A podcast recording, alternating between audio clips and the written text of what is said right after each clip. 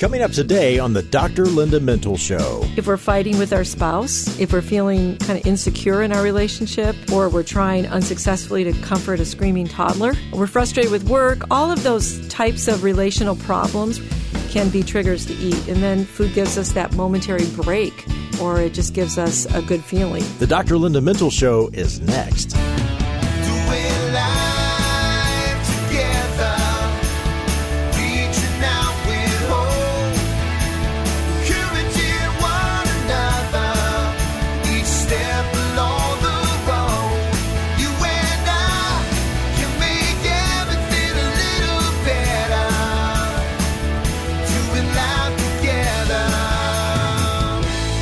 Everyone, and welcome to the Dr. Linda Mintle Show.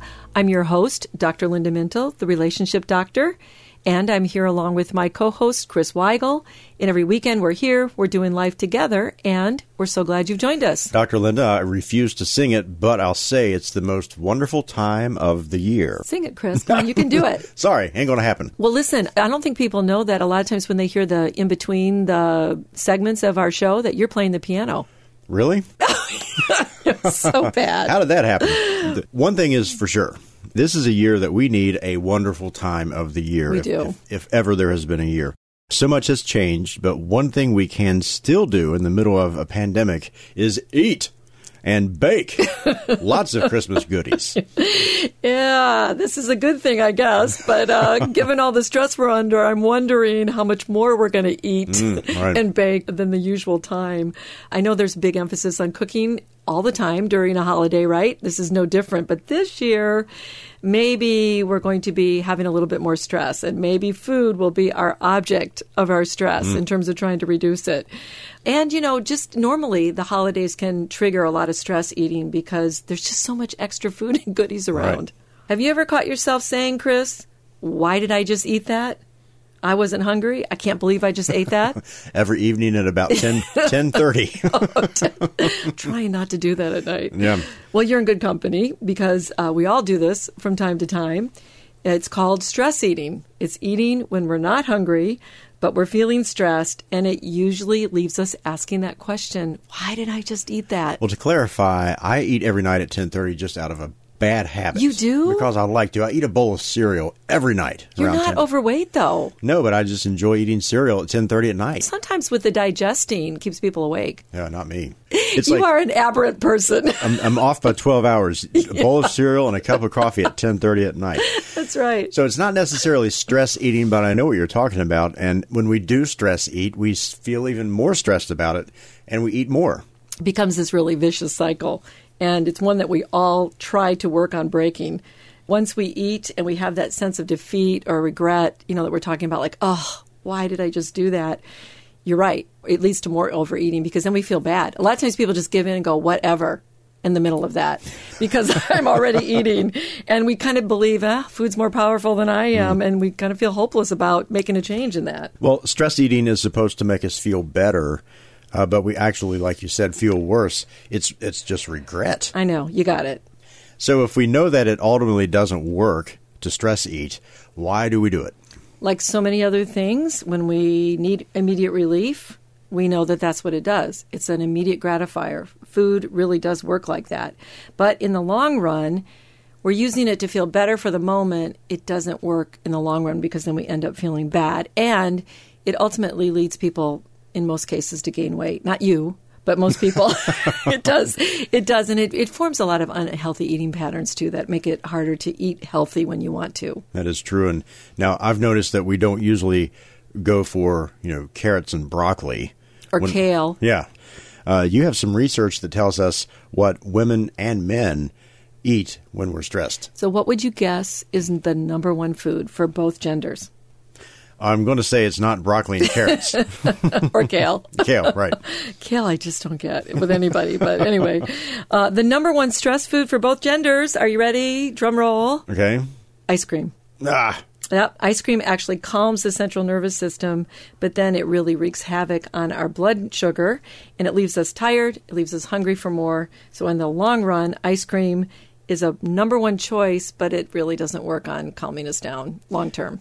After ice cream, our choice for stress eating is different for men and women. Overall, it seems like women eat more in response to stress than men do, but women actually tend to crave sweets. Mm. And research shows that this is true. I don't know that we needed research to tell us that, right? Nope. Nope. when I am stressed, I am going to go for something sugary with fat in it, like donuts or something like that. But let's do a test. You're stressed, and you have before you, Chris, cookies, pizza, yogurt. Let's eat all of them. No. You have to pick one on this. Which of the foods would be more tempting for you? I think I may be a little bit outside of the box here, but I would pick the cookies. No, you're supposed to pick the pizza. I know, but I would. I know men typically would go for a more salty, more heavy type thing. Yeah, right? Yeah, they would. The hearty foods, the comfort foods. And here's the reason why they think that's true. They think that reminds them more of their mom's home cooking. No. You're the outlier of this research. Right, yeah. And you're throwing the whole thing off. I don't think women associate those protein-dense foods like meats and soups. Mm-hmm. I just think they're too much work. Like when I think of that stuff, I think, I'd have to make all that and fix all that. Much easier to reach for chocolate and the sweets. Then the stress hormones kick back and we crave comfort foods and it gets associated with de-stressing. So what's happening is we're associating food with calming down and feeling better with our stress. But the honest truth is food is not the solution to de-stressing. That's right. And I have a feeling on this program you are going to help us with that. You have a book on this topic titled Press Pause Before You Eat. It's available on your website. I wrote this book a while back, but it really was an important book for me because I did a lot of work on eating disorders and people that were having problems compulsively overeating or eating when you're not hungry. And that really is the key of that book. It's really to tune into what true hunger feels like and then break the habit of eating from either stress or any other emotional state. A lot of us need help that way because we do reach for food when we're feeling stressed and we want to calm down. So I think it's one of those books that if you find yourself having a difficult time with stress eating, it could really help you understand it better. And one thing that you do talk about in the book that we are going to look into as the show goes on here is there is a spiritual connection or maybe a little bit of a spiritual lacking in our lives that can lead to eating improperly. We eat out of all types of emotions. Mm-hmm. One of those can be a spiritual hunger that we feel too. So we're going to get into that as we move along into the next couple of segments of the show. The book is called Press Pause Before You Eat, and you can find it on Dr. Linda's website, drlindamintle.com. We will talk more about the pause principle on the Dr. Linda Mintle Show.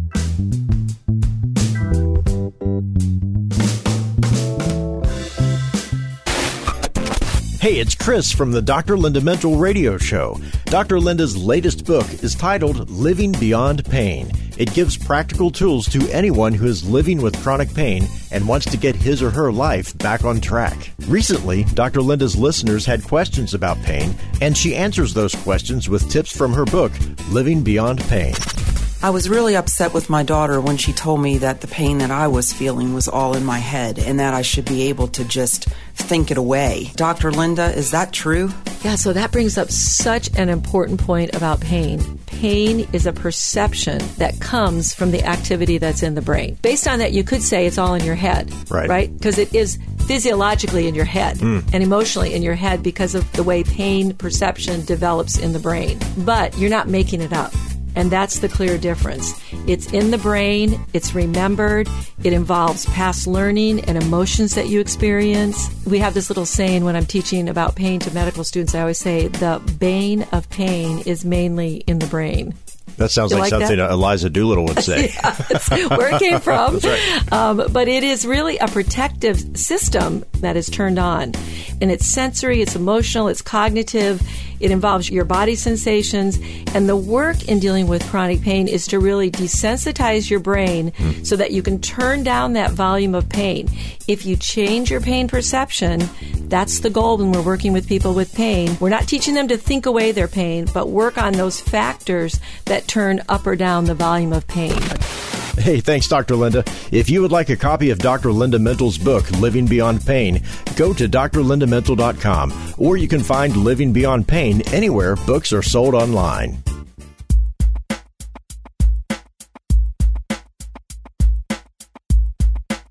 Welcome back to the Dr. Linda Mintle Show, and today we are talking about stress eating. We have a lot more to talk about, but before we move on, I want to remind you to check out Dr. Linda's website, drlindamintle.com, and that's where you will find her blogs, books, and you can connect with Dr. Linda on social media. The book that relates to today's topic is called Press Pause Before You Eat, and it helps with stress and emotional eating. And listen to today's program and share our podcast on iTunes anytime, especially the next time you want to stress eat. Or you have somebody you know who deals with that. Yeah, put that cookie down and listen to this broadcast. That's right. Before we move on, Dr. Linda, you have written a lot about weight, food, and body image. Why have you focused so much on that? I had especially practiced for years, Chris, with eating disorder patients, and then I moved into working with people that were struggling with obesity. And of course, when we're working with people that have food and weight problems, you start to think about all the ways that you can overeat, right? Mm-hmm. You can overeat from stress, overeat from boredom, a lot of different emotions. And, you know, you don't have to have an actual clinical problem to deal with food problems. You can actually just be thinking, I don't want to be this weight. I don't want to gain weight from eating under stress. I really want to get a handle on this. So one of the reasons I wrote Press Pause was because I wanted people to be able to be intentional thinking, what triggers my eating when I don't want to eat? So that we stop saying, why did I just eat that? Right. Yeah. In the community where I grew up, there were two places you could eat. There was a drive-through hamburger type joint, and then about 6 miles down the road, an ice cream stand, hot dog type place. In the whole town, there were two places? Yes. Well, now, we're talking that was 30-some years ago. Yeah. Now, you can go not far, and there is every possible option for a restaurant you could ever want. My point is, how much does simply having access to too much food play a role in stress eating? Yeah, a few years ago, I did a PBS special called Surviving Abundance. And it was just what you're saying. There's so much abundance of food around us. Right. And that's a big factor. We eat sometimes just because we can, right? Yeah. You used to walk past the smoothie bar and you'd see those big machines foaming up all those wonderful tropical concoctions, right? And just seeing that might make you think, oh, I'll have one of those. Or on a cold winter's night, it feels good to get a cup of cocoa and maybe put some peppermint mocha in it, and it makes you feel good. Or you're watching the television commercials, and you see some type of food on the commercial, and it's telling you, go to your freezer. Go to your freezer, get that food. Yeah. So our environment really provides lots of opportunities to cue us to eat, and it provides a lot of inviting choices. And then we respond, especially when we, want to feel good and or we're feeling stressed. I mean, there was a day when you'd go to a gas station to get gas. Now you go to the gas station and you can go in and make a sub sandwich. Yeah, fried chicken. Yeah. So let's talk about the types of stress that trigger reaching for food, or as we've been saying, pulling over at the gas station and getting a bucket of chicken. I would think that boredom is a big factor, because it's definitely the case with me. That's why I eat when I do. But it's not the number one. And that really surprised me. When I guessed it before I was looking at all the data on this, I thought maybe boredom would come up number one. Boredom is not the number one reason we eat. It's not. Maybe during the pandemic, because we're kind of bored being in our homes. So maybe that would be changing during the pandemic. I'm going to wager a guess here and say the number one reason we eat is during celebrations. That's right. It's being happy. It's being happy. That's a little surprising to me, because happy and stress don't really go together. Yeah. I mean, we're talking about stress eating, but it is true that we use food to celebrate, like you're saying. And a lot of times we do overeat at holidays that are happy times, right? Mm-hmm. So we can be overeating during the holidays, maybe not so much due to stress. But I do think all the hurriedness that usually comes with the holidays, the stress, the different emotions that people are feeling, getting together with maybe family you haven't seen in a long time, or maybe those difficult family members. Eating can distract us from all kinds of uncomfortable feelings. It can also connect us to memories of people that we love that used to cook certain things that we keep bringing back at the holiday times.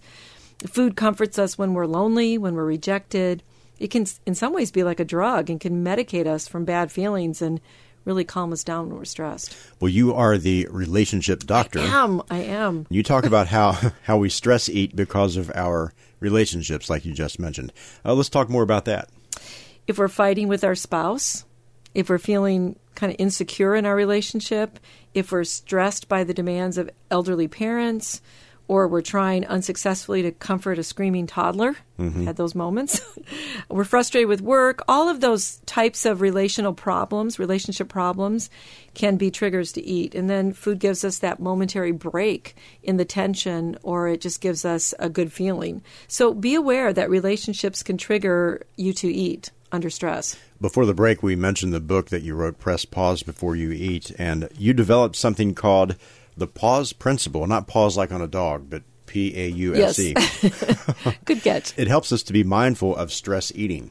So the first one, the P in the pause, we're going to spell it out, is purposeful. And that is to make it intentional that you're not going to use food for stress relief. Mm-hmm. If you start off with that idea and you delay eating about 20 minutes, usually what will happen is that craving will stop. I've heard you can drink a glass of water. Does that help? It might help you. It's being intentional again. It's stopping yourself, being aware of that.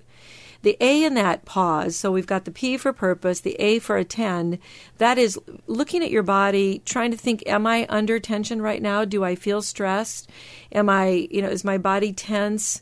Whatever it is, maybe you just kind of pay attention to what's happening in your body. And then the U in the pause is for understand. And that's really understanding that connection between food and what's triggering you to eat. So maybe it's when you talk to your mother-in-law, or you have a critical comment from your boss, or you're trying to, do something that you're not good at and you just feel frustrated, then you reach for food. Whatever that is, when you understand it, you can maybe remove the source of the stress, or you can deal with the stress differently. And that relates to the S, Chris, which is to strategize, ways to reduce, to prevent, to tolerate stress without using food. So that's the key. Don't use the food. Instead, you want to come up with some other plan. So if you're very stressed and you need to maybe take a time out, sometimes you can sit and soak in a hot tub, you can listen to music, you can pray, you can do some deep breathing to calm your body down, you can have a quiet time, read sometimes, distract your brain, listen to something, that will distract you on TV, or even just calling a friend. All of those can help. Or you can start drinking alcohol. But that's what a lot of people do. And that's one of the reasons why we have so much trouble with alcoholism in our country, because people are medicating the stress away. So we're doing pause. So the P was purpose. The A was attend to your body. The U is to understand the connection between the triggers, and then the S is to come up with a strategy. Now, the E in the pause is you got to do it. It stands for execute. Mm. Execute those small changes. Put it into action. Don't skip meals. Try to practice self-care when you're stressed and do some other things. Press pause before you eat. I see why you chose that title for your book. Give us more examples of what to do when we do press pause. Have you ever just taken a walk outside, or maybe walked around the block? Yes. Now, it's not always possible when people live in high rises in big cities, and sometimes in Minnesota when the weather is minus 20. Oh, that's the best time to go out. No, that is not. We visited Minnesota one time when it was like minus 20. We had to walk to a Target, I remember, and our face had to be completely covered that only could see our eyes. Wow. It scared me, actually, but it was very cold. Talk to someone. Sometimes that really helps if you can just, reach out to someone. I think music, like I mentioned, is a big one. Sometimes just cleaning.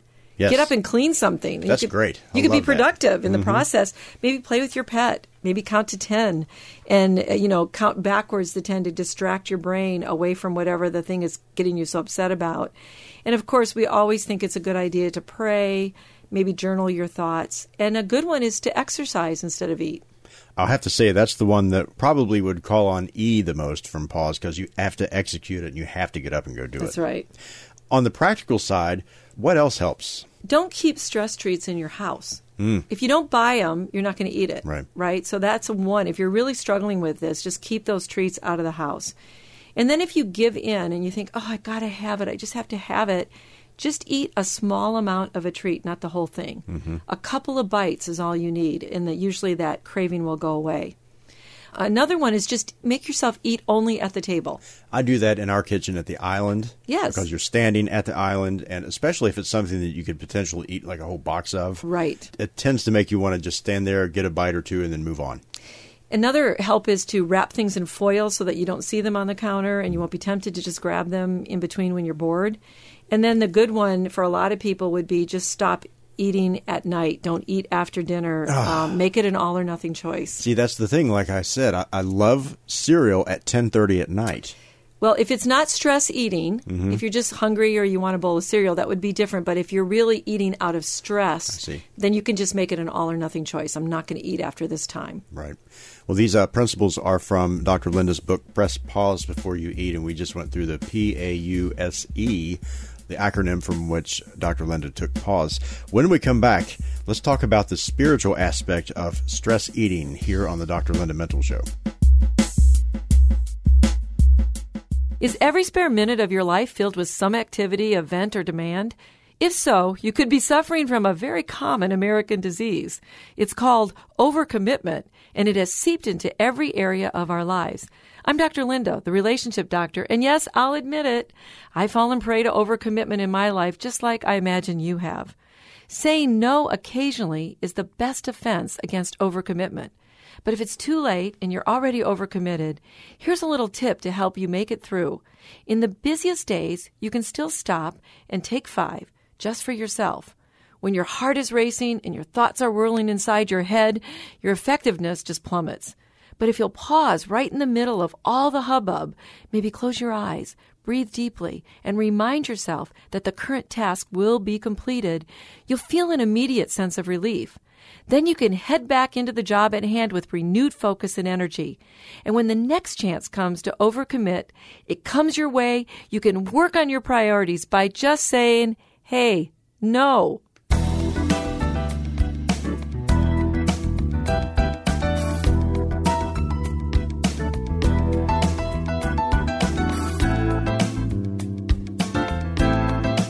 We are back talking about how to break stress eating. In case you just joined us, you're listening to the Dr. Linda Mintle Show, and Dr. Linda has written numerous books that you can find on her website or online.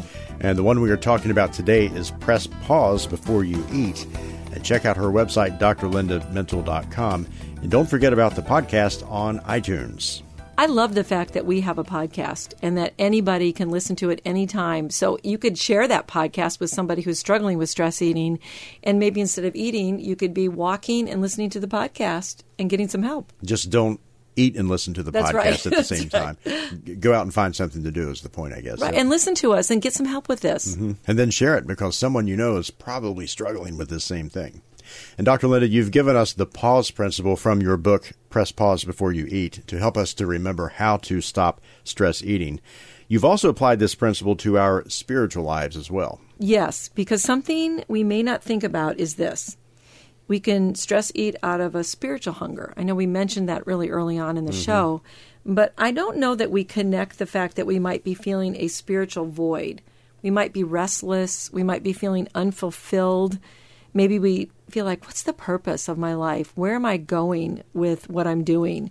And we're not really sure how to bring meaning in our lives. And all of that can create stress, and you can stress eat as a result of that. So we're going to apply this pause principle, Chris, to the spiritual part of our lives as well. See, I think we'll need to get into some detail here because I would never have thought that something missing in my spiritual life would cause me to want to stress eat. Putting the two together has never occurred to me before. I noticed that in therapy with a lot of people. They were just eating. They weren't thinking about it. They weren't being intentional about their eating. And they didn't really know what was underneath that, what was creating this sort of nervous, almost anxious habit of just grabbing food. And when we really got down to it, there was a spiritual void, a spiritual hunger that people were feeling. Now, if you remember, the first P in the pause principle was purpose. So if we think about what is our purpose, what is it that we're trying to do, there's so many people in our culture who have no idea. And they're really struggling. Why am I here? What am I doing? And they don't understand that there's a void in their life that they could be addressing through food. The A in the pause principle is to attend, and it would be really to attend to those feelings of restlessness that you might be having, the boredom that you're feeling, that lack of purpose, that discontent. We talked just momentarily about medicating that feeling with alcohol, but we do have a lot of us in the culture who are using substances to medicate that lack of really knowing what to do with those feelings. So what does it take to have peace and contentment? What is it that we need to do to really trust in God? We have to attend to that in our lives. It's amazing that a faith crisis can manifest itself in overeating. Like I said, I'm still Chewing on that? Yes. Yeah, chewing on it. Chewing on that fact. Right. Yeah, that's why we're bringing this up, because I don't think a lot of people connect the dots when it comes to your spiritual life, and then maybe the fact that you could be overeating. We've made it through the P and the A in pause. What is the U? Well, understanding that spiritual hunger really requires spiritual food. So what are you really craving? Are you craving more intimacy with God? Are you craving more meaning for your life? You know, Jesus is the bread of life. He describes himself as a food, when you think about it, and he promises that he will satisfy our hunger. Augustine said, "You, God," talking about God, "have made us for yourself, and our hearts are restless until they find our rest in you." So does that make sense to you, that you could have a spiritual void, but you're not going to satisfy it unless you have spiritual hunger? Obviously, Jesus is the creator, and he knew that that was there, that void could be there. So he, look at that, describes himself as the bread of life. Makes sense, yes. And the S is to strategize ways to improve your spiritual intimacy with God. So develop your spiritual life, a quiet time, regular Bible reading, studying, maybe get into a Bible study, a small group in your church, prayer group, whatever it takes. And then execute all of those things. That's called spiritual discipline. And focus and practice on the disciplines of prayer, reading the Word, renewing your mind, becoming more intimate with God, being obedient to His Word. Basically, put legs to your faith by living in obedience to God's Word. You know, we're created, Chris, to be with God. And when we ignore this, we're empty and we're longing for something more. In a sermon published in The Weight of Glory by C.S. Lewis, one of my favorite writers, Lewis describes this type of desire, this wanting something more, as the scent of a flower we have not yet found, or the echo of a tune we have not yet heard, news from a country we have never visited. And I love that, because Lewis was referring to our desire for completion that cannot be met through food or any other natural means. You know, God doesn't promise to remove stress from our lives. As long as we breathe, we're going to have stress. But He does promise to complete us, to keep us in perfect peace when our minds are stayed on Him. He promises His presence, His comfort as well. And that's better than any slice of cake or ice cream sundae. God's presence is always with us. He never leaves us. He never abandons us. And He won't be used up like food. So the next time you're stressed and you're tempted to eat, reach for the bread of life, drink from the living water, and be satisfied. That's all the time we have today. Many thanks to our producer, Norm Mintle, and our engineer and my co-host, Chris Weigel, who makes the show a conversation. From all of us here at Faith Radio, we'll talk to you next weekend. In the meantime, remember, we're doing life together, and it's better when you don't have to do it alone.